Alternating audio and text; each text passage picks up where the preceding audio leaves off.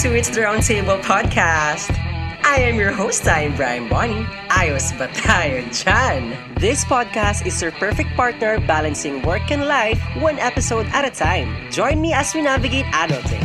Sometimes growing up sucks, but we love it. Hey, to another episode of It's Roundtable podcast. Again, I'm your host, I'm Brian Bonnie, and welcome back mga katables.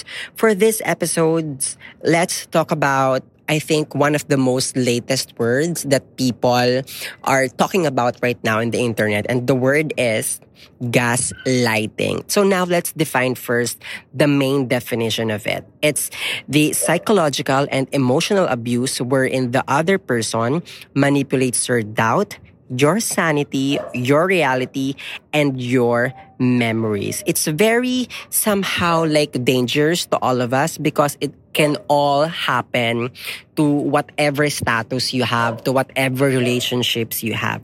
It can go to maybe from simple um, romantic relationships with your jowa, maybe a relationship with your parents or family, your friends, even teachers and students.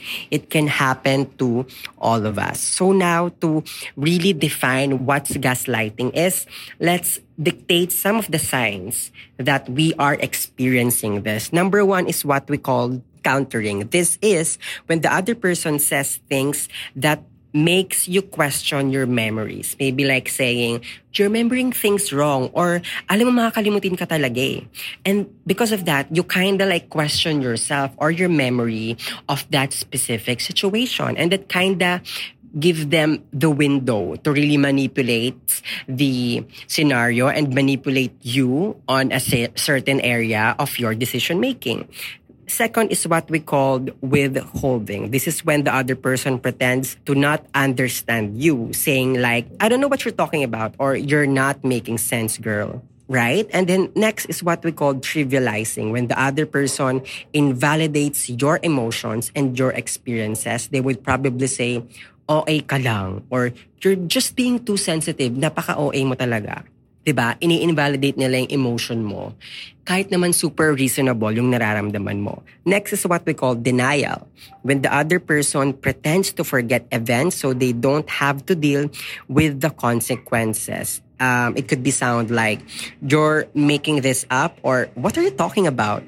Next is diverting, when the other person changes the subject and makes you question yourself. For example, where did you get that crazy idea? Or how come you have that ugly bag? Something like that. Last is stereotyping, which is very common to all of us. When the other person tries to manipulate you by using negative stereotypes about your gender or to whatever characteristics na meron ka. Perfect example there is our gender. Some some maybe say you're so emotional because you're a girl or bias ka sa mga boys because you're a gay.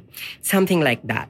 So now we all know the real definition of gaslighting and let's just take a moment to really absorb this definition and let's move on to our next episode and let's see what are the things that you know that we can do to prevent this gaslighting happenings to happen on our personal lives. So that's it, Pansit. Thank you so much for listening. See you on the next episode.